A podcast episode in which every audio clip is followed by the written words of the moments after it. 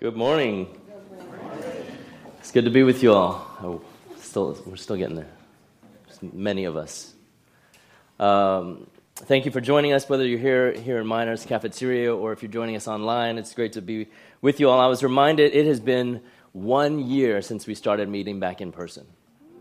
One year, September 26, 2021. Yeah, that was our first official Sunday back after 18 months of online services.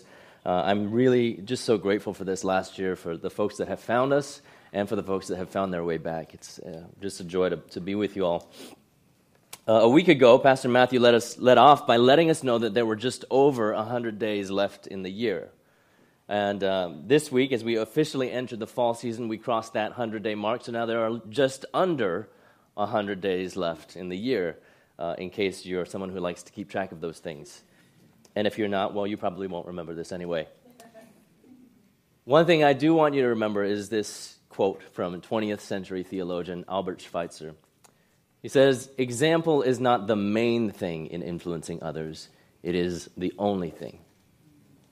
Example is not the main thing in influencing others, it is the only thing.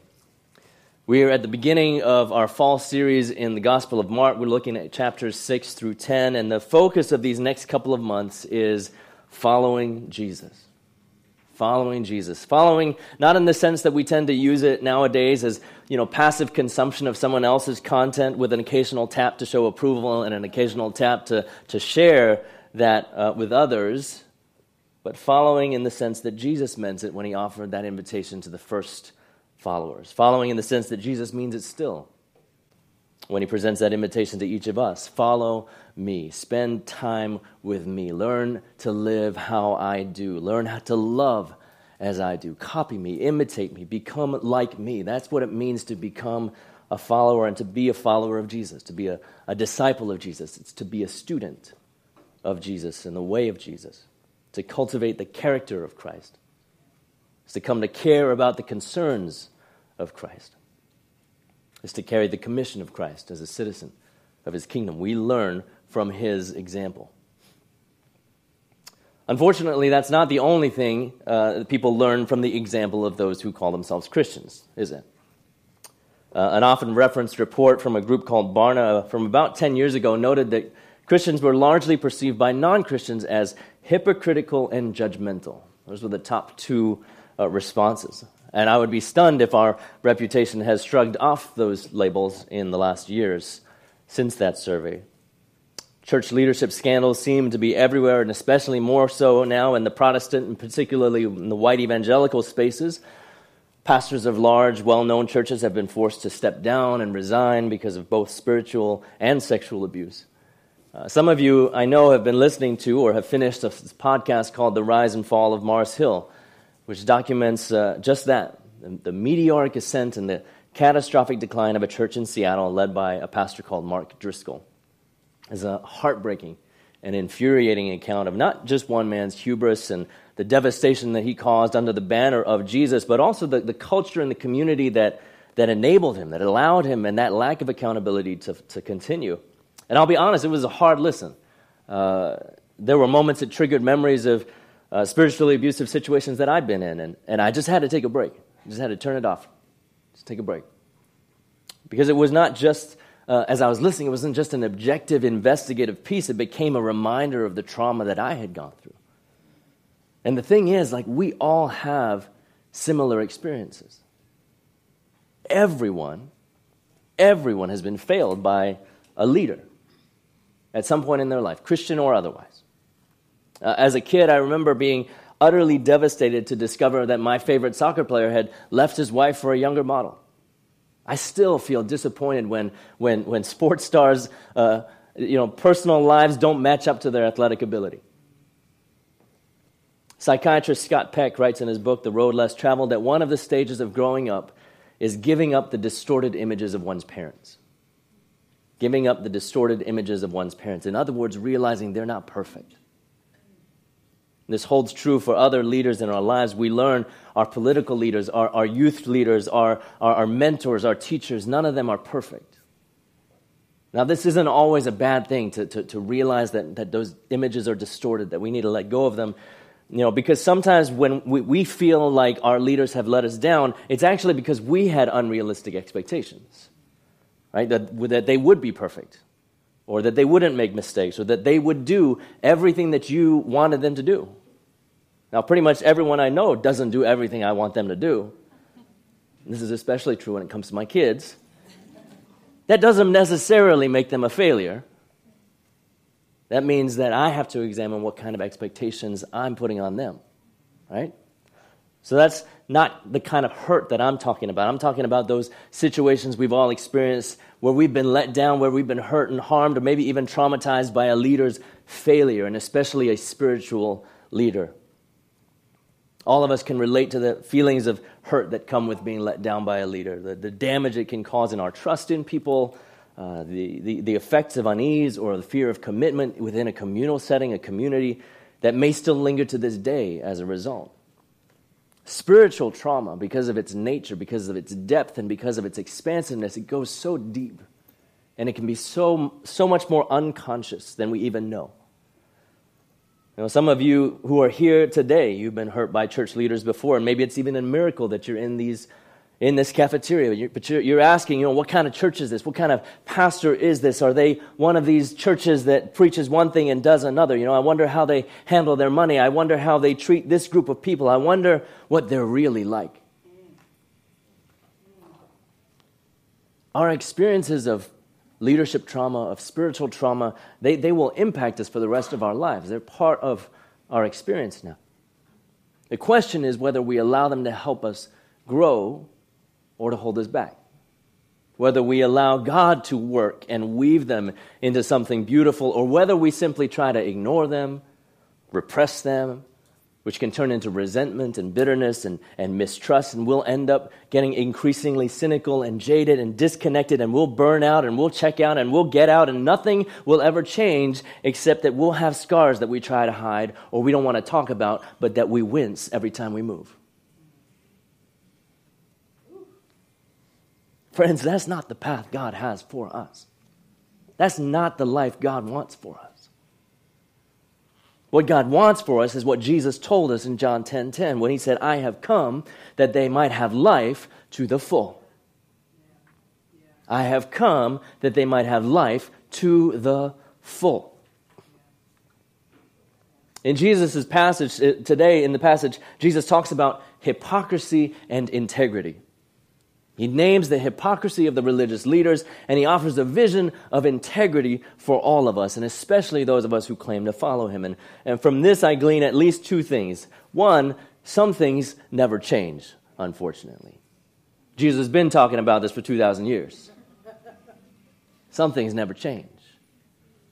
But two, Jesus still offers a better way. To catch you up on the story, or previously in Mark's gospel, Jesus, that was, I enjoyed that one. I just need some theme music in the background. Previously in Mark's gospel, Jesus fed 5,000, 5,000 men, so probably about 15,000 people in total. And he walked on the sea to get to his disciples in a boat. And I so appreciated uh, Matthew's benediction reminder last week, the key takeaways from that back half of Mark 6. Don't be afraid. God is with you, God will provide. Don't be afraid. God is with you, God will provide. This week's passage begins immediately on a note of tension in, in chapter 7, verse 1. The, the Pharisees and some legal experts from Jerusalem gathered around Jesus. Now, Jesus has had dealings with the religious leaders before in Mark's gospel. In, in chapter 3, after he healed a man the sab- on the Sabbath, we're told the Pharisees got together with the supporters of Herod to plan how to destroy Jesus. And then later in that chapter, some legal experts from Jerusalem accused Jesus of being possessed by the devil. So, you know, not particularly friendly encounters. Uh, so there's this note of tension from the get go. And here the Pharisees and the legal experts, they, they spot Jesus' disciples failing to wash their hands before eating, and they ask why Jesus allows this. Now, to clarify, this is not primarily about hygiene, but about ceremonial purity. From a hygiene perspective, you should still wash your hands before handling food. Just want to clarify those things.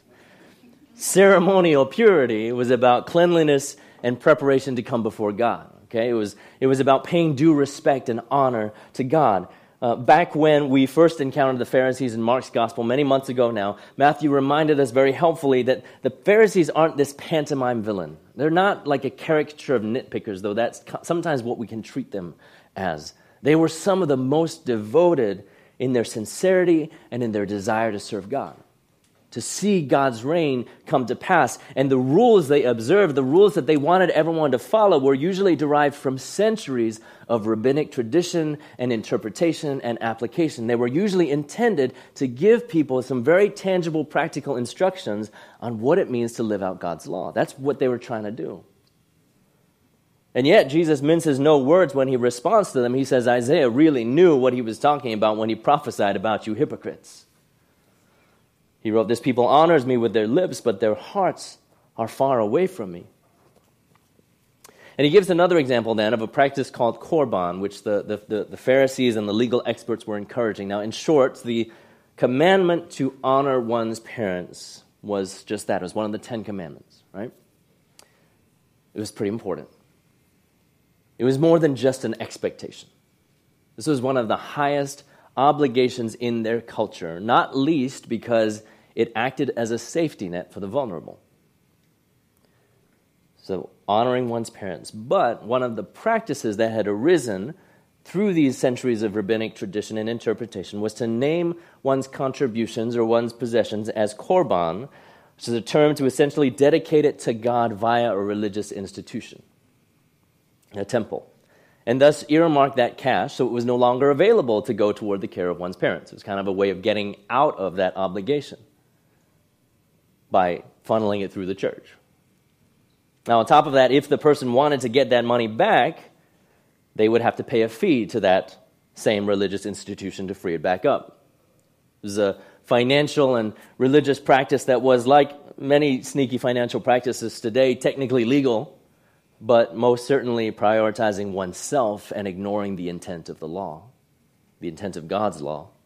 And Jesus called this out as hypocrisy setting a particular moral standard for others that was never even a target for yourself.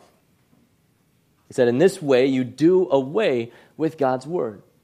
And you do a lot of other things like that. This is not an isolated incident, Jesus is saying, and you know it. I know it. And then he turns to the crowd to make his point, which most scholars name is the main point of this passage in, in the beginning of chapter 7. Listen to me, all of you, and understand. Nothing outside of a person can enter and contaminate a person in God's sight. Rather, the things that come out of a person contaminate the person. Jesus is returning to that initial accusation leveled at the disciples that by eating with ritually unclean hands, they were then consuming ritually unclean foods, which then makes them unclean. See, in those days, ritual purity, whether because of sin or not, whether it had a moral or immoral judgment to it, ritual impurity was treated like a germ, like something you caught through contact.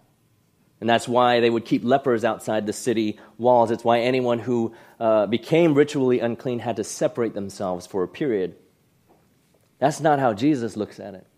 Instead, writes one theologian, Jesus taught that sin was like a cancer growing within us. That is far harder to deal with, for we cannot avoid it by avoiding infection from others. It needs radical spiritual surgery that will change our inner nature. Sometimes we associate baptism with the Spirit solely with spiritual gifts. The Bible associates it more with a changed nature, changed inner being, changed character. When, uh, when people with power and privilege get called out, especially when they're perpetrators of wrongdoing and abuse, they often don't respe- respond well. Uh, psychologist Jennifer Freyd came up with the acronym DARVO Deny, Attack, Reverse Victim, and Offender. DARVO. Deny, Attack, Reverse Victim, and Offender. And she writes I have observed in her practice that actual abusers threaten, bully, and make a nightmare for anyone who holds them accountable or asks them to change their abusive behavior. The attack will often take the form of focusing on ridiculing the person who attempts to hold the offender accountable, The offender rapidly creates the impression that the abuser is the wronged one, while the victim or concerned observer is the offender. Figure and ground are completely reversed. The offender is on the offense. The person attempting to hold the offender accountable is put on the defense. You may see that, and you may see that in examples in the news, uh, in cases of sexual assault or domestic violence, or in many of the examples of spiritual Uh, abuse and manipulation. But if we're honest, maybe we even see it in, in, in smaller ways, in smaller doses, in our own reactions when we get called out for something. We might call it defensiveness. We might try to point out, well, why the other person who's bringing it up doesn't really know what they're talking about, or, you know, well, you did this thing. Well, you were wrong first, and so on. Because the thing is, we are, own, we are all prone to hypocrisy to some degree. Right? We're all tempted to hold others to a particular standard that we do not hold ourselves to or with the same strictness that we apply to others. One of the lessons I learned from someone I can't now remember, but one of the, the lessons I often name in, in marriage counseling is that we judge ourselves by our motivations while we judge others by their actions. We judge ourselves by our motivations while we judge others by their actions. I, I, know why I did that. I mean, I was just, I was tired, or, you know, this happened, or insert excuse, reason, justification here. And yet, so often we find it so hard to offer that same amount of empathy and understanding and grace to somebody else because what they have done has inconvenienced us or hurt us or disappointed us. We just know how we have been affected by their action. When we think hypocrisy is only out there, we may be missing the very point Jesus was trying to make when he talked about trying to take a splinter out of someone else's eye while ignoring the log in your own. This is the turn Jesus makes here in Mark as well. He shifts from a very particular religious conversation with the Pharisees and the legal experts to sharing a broader teaching with the crowd, and then he unpacks it with the disciples who ask him more about this riddle. They call it a riddle. He says to them, Don't you understand either? Do, don't you know that nothing from the outside that enters a person has the power to contaminate? That's because it doesn't enter into the heart, but into the stomach. And it goes out into the sewer. Remember, he's talking about eating with unclean hands. That's what he's talking about.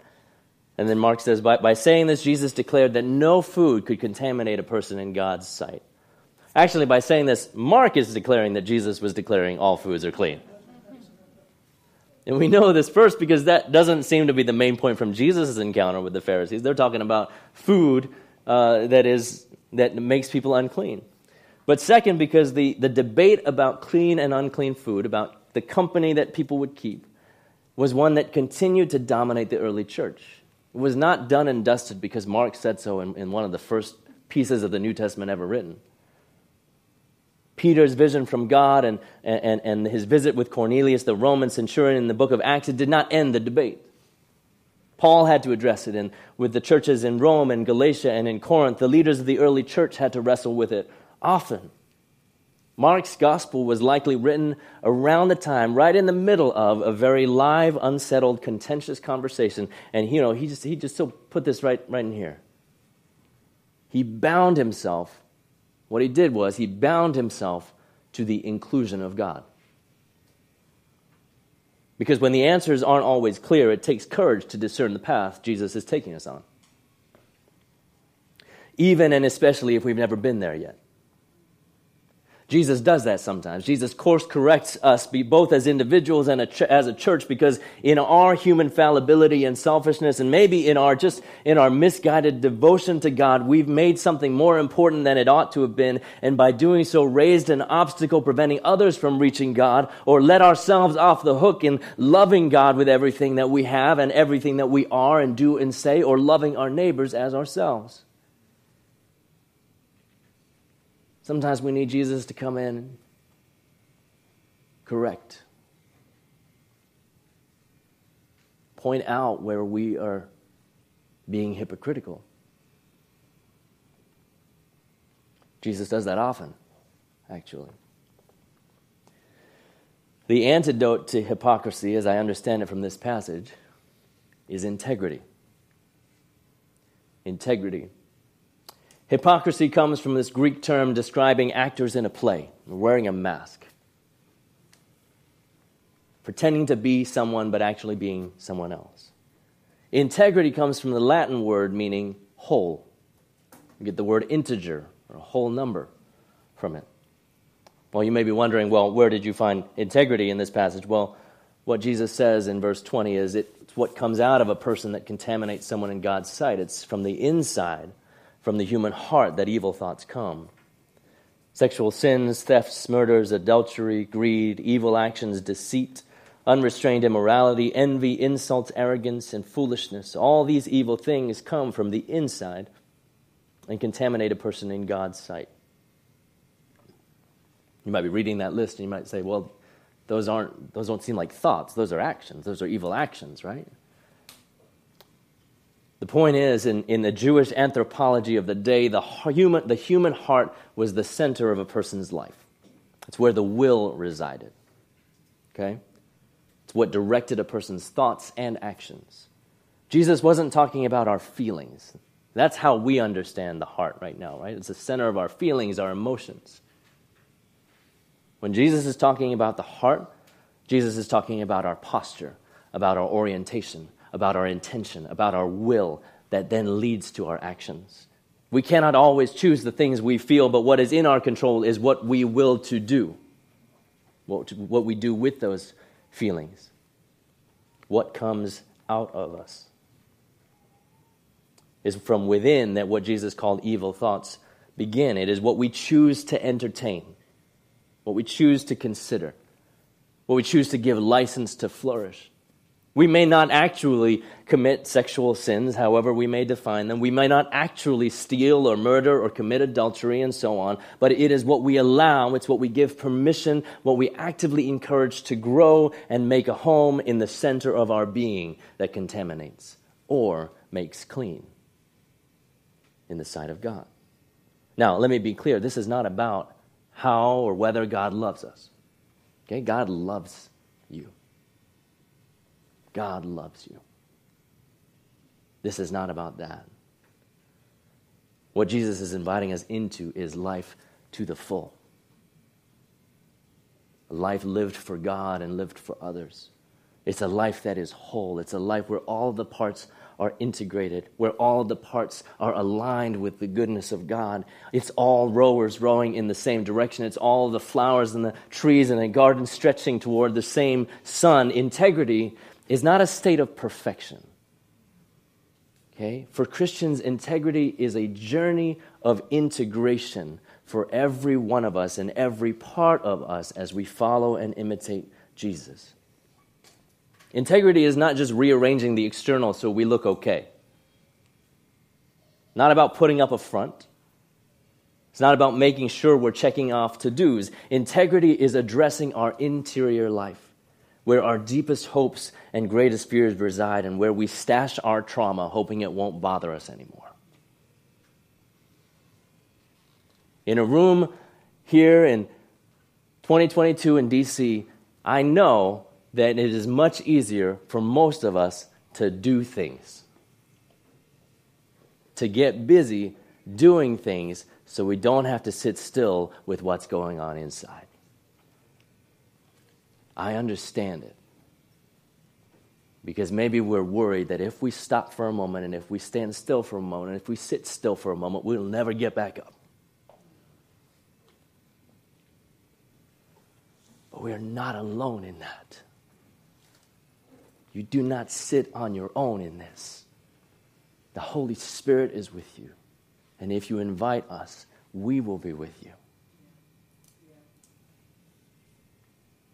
Integrity requires self examination, and more than that, it requires God's revelation. In the words of Psalm 130, 139, search me, God, and know my heart. I Test me and know my anxious thoughts. See if there is any offensive way in me and lead me in the way everlasting. That is a prayer of integrity.